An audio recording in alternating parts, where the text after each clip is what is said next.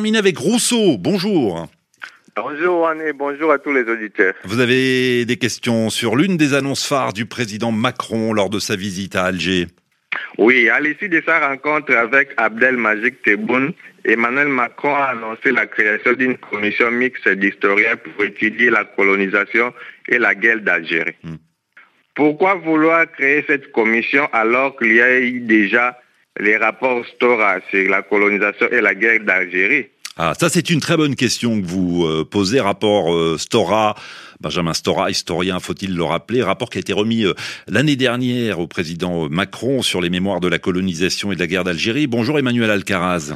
Bonjour. Vous êtes vous-même historien, enseignant à Sorbonne euh, Université Paris 4. Euh, on vous doit notamment aux éditions euh, Cartala cet ouvrage d'histoire de l'Algérie et de ses mémoires des origines au Irak. le rapport Stora, visiblement, il ne suffit pas à réconcilier les mémoires entre Paris et Alger.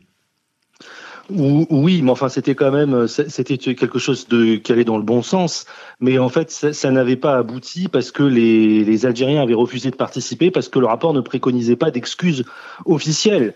Et c'est d'ailleurs toujours la même position d'Emmanuel Macron qui, qui, a déclaré à Alger qu'il refusait euh, la, la, la, repentance.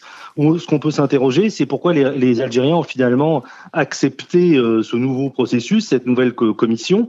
C'est parce qu'ils ils ont besoin en fait de se rapprocher des, Français et de l'Union européenne parce qu'ils subissent quand même un certain isolement en raison notamment des accords d'Abraham qui voient la reconnaissance euh, d'Israël par certains pays arabes, dont le Maroc, on sait que les États-Unis ont reconnu la, la, marocanité du Sahara occidental en échange de cette reconnaissance.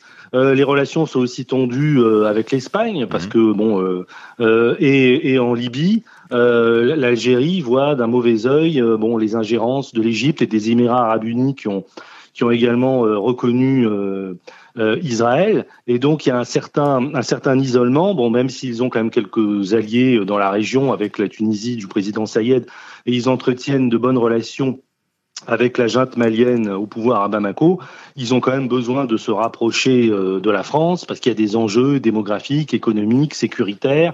Il y a aussi il y a une proximité euh, et, euh, et le, le, président Macron finalement n'a pas voulu rester sur bon, sa déclaration où il disait qu'il n'existait pas de, de, de, de nation algérienne avant 1830 et il va rester quand même, je pense, comme le, il aimerait rester dans l'histoire comme le réconciliateur entre et la France et, et comme celui qui a ouvert justement cette nouvelle page des relations entre Paris et Alger.